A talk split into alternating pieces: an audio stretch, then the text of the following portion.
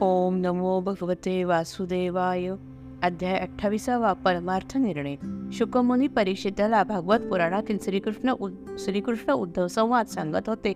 ते म्हणाले पूजा व हवन पद्धती सांगून झाली. श्रीकृष्णाच्या मनात आलं उद्धव ज्ञानाच्या प्राप्तीने पुढे गर्व तर करणार नाही ना? म्हणून त्यानं परमार्थाचं स्वरूप खरं स्वरूप उद्धवाला समजावून सांगण्यास सुरुवात केली. श्रीकृष्ण म्हणाला उद्धवा त्रिगुणांचे कर्मही आणखी पोटभेद पडून शांत दारू व मिश्र अशा तीन प्रकारचं होतं. सर्वच कर्मात कोणता तरी दोष असतोच म्हणून कोणाची निंदा करू नये व कोणाची स्तुती करू नये. सर्व विश्वरूप एकत्वानं पाहतो तोच ज्ञानी. स्वल्प ज्ञानानं इतरांना तुच्छ लेखणं हे अज्ञानाचंच लक्षण आहे. हनुमान खरा भक्त हनुमान भक्त खरा पण तो वानरांना सहज अशा गोष्टी अशाच गोष्टी करतो. नारद श्रेष्ठांनाही पूज्य पण तो कलहप्रिय आहे. आणि गरुड माझं वाहन आहे पण तो सर्प खातो. तेव्हा गुणानुसार जीव कर्म करीत असतात. निंदा व स्तुती भेदच दर्शवते. ज्ञानी तर अभेद पाहणारा असतो पण स्वप्न जसं जागृतीत आलो की आपल्याला मिथ्या आहे असं कळतं तसं जगात मुळा जगच मुळात मिथ्या आहे.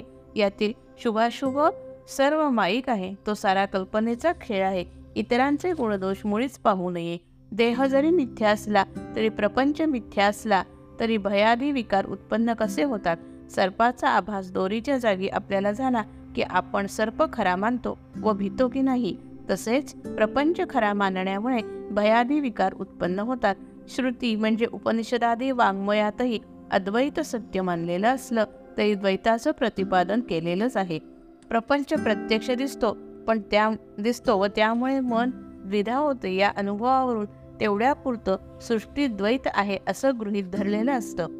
अलंकाराचा आकार उत्पन्न होणं तो टिकणं किंवा तो मोडून वितळ वितळवणं हे भेद बाह्यसृष्टीला भासतात. पण सोनं त्यातच सोनंच त्यात सर्व अवस्थात एकमेव असतं. हा प्रपंच माझ्या विश्वात्मक सूक्ष्म रूपावर भासतो. पण माझ्यात तो नाही तो अशाश्वत आहे असं तू ओळख. हा प्रपंच मिथ्या आहे असा सिद्धांत चित्तावर ठसण्यासाठी सर्व वस्तूंचे अस्तित्वात येणं व नाश पावणं नीट बुद्धीच्या डोळ्यांनी पाहावं. यात काहीच कसं टिकत नाही याचा विचार कर आणि हा सतत चाललेला नाश पाहूनच चित्तात ही निष्ठा निश्चित होईल की प्रपंच मिथ्या आहे. अर्थात तो स्वरूपत टिकणारा नाही देह जड असतो व आत्मा निर्गुण असतो निरुपाधिक असतो म्हणून त्या ठिकाणी संसाराचं बंधन नाही हे जरी खरं असलं तरी हा नित्यानित्य विवेक ज्यांना कळत नाही तेच भवबंधनात सापडलो असं मानतात.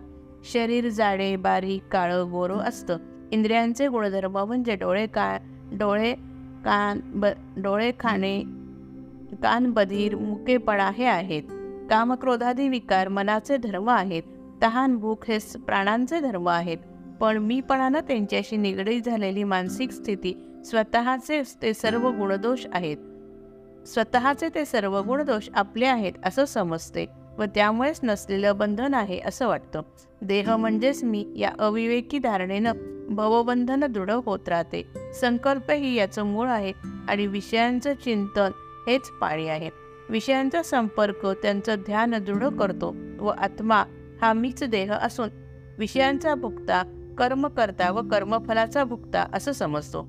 जीवनमुक्त मनुष्य असला तरी त्याचा विषयाशी संपर्क येतोच. तो येत नाही असं नाही पण संपर्क असला तरी संबंध नसतो. त्याच्या दृष्टीनं व्यवहारापुरतीच बाह्य जगाची सत्ता असते. त्यामुळं विषय त्याला मोहित करू शकत नाहीत. त्यावरून तु यावरून तुझ्या लक्षात आलं असेल की मी देह आहे या संकल्पनेतच संसाराच्या बंधनाचं मुख्य मूळ आहे. यासाठी प्रथम हे सत्य ओळखावे की स्वतः सकट सर्व विश्वात एकच एक परमात्मा आहे. त्यात मी देहदारी आहे. किंवा देह म्हणजेच मी असा वेगळेपणा धरू नये. ती तर अविद्याच आहे. आपल्या जाणीवेला बुद्धी चित्त मन प्राण देहाची इंद्रिय यांच्या मर्यादा पडतात. त्या सर्व उपाधी क्षणभंगूर आहेत याचं भान ठेव. जेथून जेथून मन संकल्प व विकल्प यात अडकेल तेथून ते एकमेव निजस्थितीत आणणं हीच यासाठी युक्ती आहे. संसार किती दुःखप्रद आहे याचं चिंतन नित्य करावं व तसं चिंतन घडण्यासाठी मन आधी मुक्त असलं पाहिजे. सर्वव्यापी चेतनेशी मन निगडीत ठेवणं हेच तपाचं स्वरूप आहे. सर्व प्रकारच्या विषयांशी अनासक्त राहण्यात अवदानाची ज्योती अंतरंगात प्रबलित होते व शब्दापलीकडे निशब्द अशा ब्रह्माचं भान त्या ठिकाणी एकात्मतेने येतं. वस्तुत सोनं व अलंकार सूर्य व त्याचं तेज जल व त्याची लाट या मूलतः एकच असतात. त्याचप्रमाणे तू जग व मी आत्मरूप एकच एकच एक तत्व आहे. त्रिगुण तीन अवस्था व करता कारण व कार्य अशा प्रकारच्या त्रिपुटी पलीकडे असलेल्या ब्रह्माचं शब्दात वर्णन करण्यास त्या भारीच पडू नको. सर्व जग उत्पन्न हो न हो त्याच्यामुळे परब्रह्मात काहीच फरक पडत नाही. तुर्यावस्था व ब्रह्म या दृष्टीनं एक रूपच आहे. तिथे प्रपंच मिथ्या आहे असं म्हणण्याचंही प्रयोजन राहत नाही.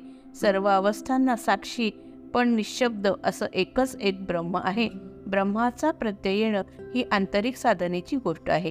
गुरुवाक्यानंच तो प्रत्यय येतो व तेथे वाक्य ग्रहण करणारं मन अर्थ शिष्यत्व गुरुत्व आदी सर्व भेद भाव आदी सर्व भेदभाव लयास जातात. तसे द्वैताचे भेद अनेक प्रकारचे आहेत. त्यात मितूपणाचा भेद वर्णाचा आश्रमाचा कुळाचा जातीचा जीवशिव कल्पनेचा इह परभेद पापपुण्य भेद कर्माचा व अकर्माचा भेद असे सर्वच भेद परब्रह्माच्या ठिकाणी नाहीत. मनुष्य ज्ञानी असला तरी त्यानं स्वैराचार करू नये. अनेक सिद्धी प्राप्त झाल्या तरी जाणून बुजून केलेलं दुष्कर्म पापमूलकच असते. मी मुक्त आहे असं स्फुरण सुद्धा द्वैतात मनाला घेऊन जातो. मग मी तर मग मी इतर काहीही आहे याची जाणीव तर द्वैतमय असते हे वेगळं सांगायलाच नको. मात्र नाम नामस्मरणानं व अभेद भक्तीनं सर्व द्वैतांचा व पापकल्पनेचा निराश होतो. कारण असे भक्त स्वतःकडे कोणतंही कर्तृत्व न घेता सर्व काही मलाच अर्पण करतात. ज्यांना पाप लागेल असा केंद्रीय घटक तेथे उरत नाही ते सर्व विषयात मला पाहतात त्यामुळे विकल्प येत नाहीत. मी अकर्ता आहे हे वाक्यही मनात न उमटता खरीच तशी स्थिती असली पाहिजे तरच कर्मबंधन उरत नाही.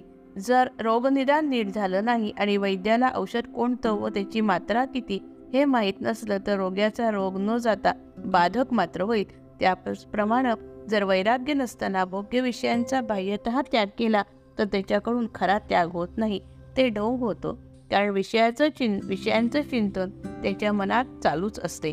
विरक्ती उत्पन्न झाली व मनुष्य परमार्थाला लागला की त्याच्यावर कठीण प्रसंग ओढवतात. विकारांनी मन क्षुब्ध होतं. रोग होतात नातलक त्रास देतात देवताही त्रास देतात पण जर वैराग्य दृढ असेल तर तो परमार्थ सोडत नाही. योगाचा अभ्यास अपुरा राहिला व जर मनुष्य मरण पावला तर पुढच्या जन्मात साधना पुढं चालू करतो. तो जर माझा भक्त असेल तर मी त्याची विघ्न दूर करतो. मनुष्य कर्मफलाप्रमाणे जन्म पावतो. कर्मभोग चुकवू शकत नाही पण माझा भक्त मात्र कर्मबंधनात सापडत नाही. कारण देहाचं मनाचं इंद्रियांचं कोणतंच कर्म तो आपलं मानत नाही. ज्ञानी जरी झाला तरी बाह्यत तो लोकाचाराप्रमाणे वागतो. आतून मात्र अलिप्त असतो. व्यक्तिरेखानं ब्रह्माचं वर्णन करायचं झालं तर असं करावं लागेल. ब्रह्म अमुक आहे असं काहीही म्हटलं तरी ते ब्रह्म तरी ब्रह्म ते नाही असं आहे. मग प्रत्येक वस्तूचा गुणाचा आकाराचा प्राण्याचा तत्वाचा उच्चार करून हे म्हणजे ब्रह्म नाही असं वारंवार म्हणण्याची गरजच नाही. आत्म्याच्या बाबतीतही तो एवढा आहे अमुक आहे असं काहीही म्हणता येत नाही. सृष्टीत तीन भेद असतात. एक स्वगत भेद दुसरा सुजातीय भेद व तिसरा विजातीय भेद. उदाहरण सांगतो. एक आंब्याचे फळ घेतलं व म्हटलं की हा आंबा कच्चा आहे किंवा पिकलेला आहे तर हा भेद स्वगत आहे. तो आंबा हापूसचा आहे रायवळ आहे किंवा पायरी आहे असं म्हटलं तर हा सजातीय भेद होय आणि आंबा हे फळ फणसापेक्षा किंवा नारळापेक्षा वेगळं आहे असं म्हटलं तर तो विजातीय भेद होय. भेद आहे. आत्म्याच्या बाबतीत मात्र असे कोणतेच भेद नाहीत. ब्रह्माच्या बाबतीतही असे भेद नाहीत. आत्मा व ब्रह्म हाही भेद नाही. मात्र ब्रह्म नाही असं म्हणता येत नाही कारण ते आहे म्हणूनच सर्व सृष्टी भासते. उद्धवा शब्दज्ञानाचा मनात गर्व बाळगणारे लोक सर्व सृष्टी खरीच मानतात व वरकरणी सौजन्याने वागतात. तरी तू त्यांच्या संगतीत राहू नको. मी साधना किती करतो? माझी साधना माझे अनुभव माझे ज्ञान यांचाच अभिमान धरून लोक इतरांचा तिरस्कार करतात मत्सर करतात प्रसंगी वैरभावही धरतात. परनिंदा हा मोठाच दोष आहे. भक्तांनी या दोषापासून सावध राहावं. साधनेला आरंभ प्रारंभ केला की एखादा रोग होतो योगाभ्यास होऊ शकत नाही. विषयांकडे मन पूर्वीपेक्षाही तीव्रतेनं धावू लागतं. साधनेचा अतिरेक होतो आळस येतो भूक लागत नाही किंवा भूक फार लागते. नको ते पदार्थ खाण्याची तीव्र इच्छा होते अंगात उष्णताच फार वाढते. ताप येतो अंगात वेदना होतात मूर्छा रुदन नर्तन हास्य बडबडणं असेही प्रकार होतात. नाना प्रकारचे संशय येतात कल्पनेचे विक्षेप उत्पन्न होतात. परधनाचा लोभ वाटतो स्त्री संघाची इच्छा प्रबळ होते. रागवावं टोचून बोलावं स्थिर बसू नये फिरायला जावं इतरांच्या साधनेत रस घ्यावा असे अनेक प्रकार व विकार उत्पन्न होतात. योगा योगमार्गातच यावर प्रतिपक्ष भावनसारखे उपाय असले तरी भक्ती भक्तीसारखा मला शरण येण्यासारखा नामजप नामसंकीर्तन यासारखा उत्तम उपाय या या विद्यांना टाळण्यासाठी किंवा विकारांवर विजय मिळवण्यासाठी दुसरा नाही. एकांत नको ध्यान नको प्राणायाम आसन नको मनाची एकाग्रता मुद्दाम साधण्याचाही प्रयत्नही नको. भक्ती वाढावी यासाठी संतांच्या सहवासात राहावे.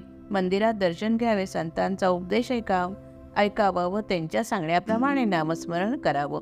शुक परीक्षिताला म्हणाले श्रीकृष्णानं याप्रमाणे भक्तीचा महिमा उद्धवाला सांगितला व त्यानं स्वतः भक्तांचं रक्षण करण्यासाठी अवतार कसे घेतले ते सांगून अनेक भक्तांची नावेही सांगितली. प्रल्हाद अंबरीश द्रौपदी गजेंद्र गोपाळ गोकुळवासी जन अर्जुन व या व अशा अनेक भक्तांचे रक्षण आपण केसं केलं तेही त्यानं उद्धवाला सांगितलं. आपल्यासाठी भगवंत किती परोपरीनं आत्मज्ञान सांगत आहे व भक्तीचा महिमा पटवून देत आहे याचा विचार करून उद्धवाला प्रेमाचं भरतं आलं. तो जणू श्रीकृष्णमय झाला आत्मरूपातच स्थिर झाला. ज्ञानाचा गर्व तर त्याच्या ठिकाणी नव्हताच आणि श्रीकृष्णासारखा पुरुषोत्तम पूर्णावतार त्याला हरिशरण हरी शरणतेचं रहस्य सांगताना स्वतःही तल्लीन झाला होता. अध्याय अठ्ठावीसावा समाप्त. जय जय रघुवीर समर्थ.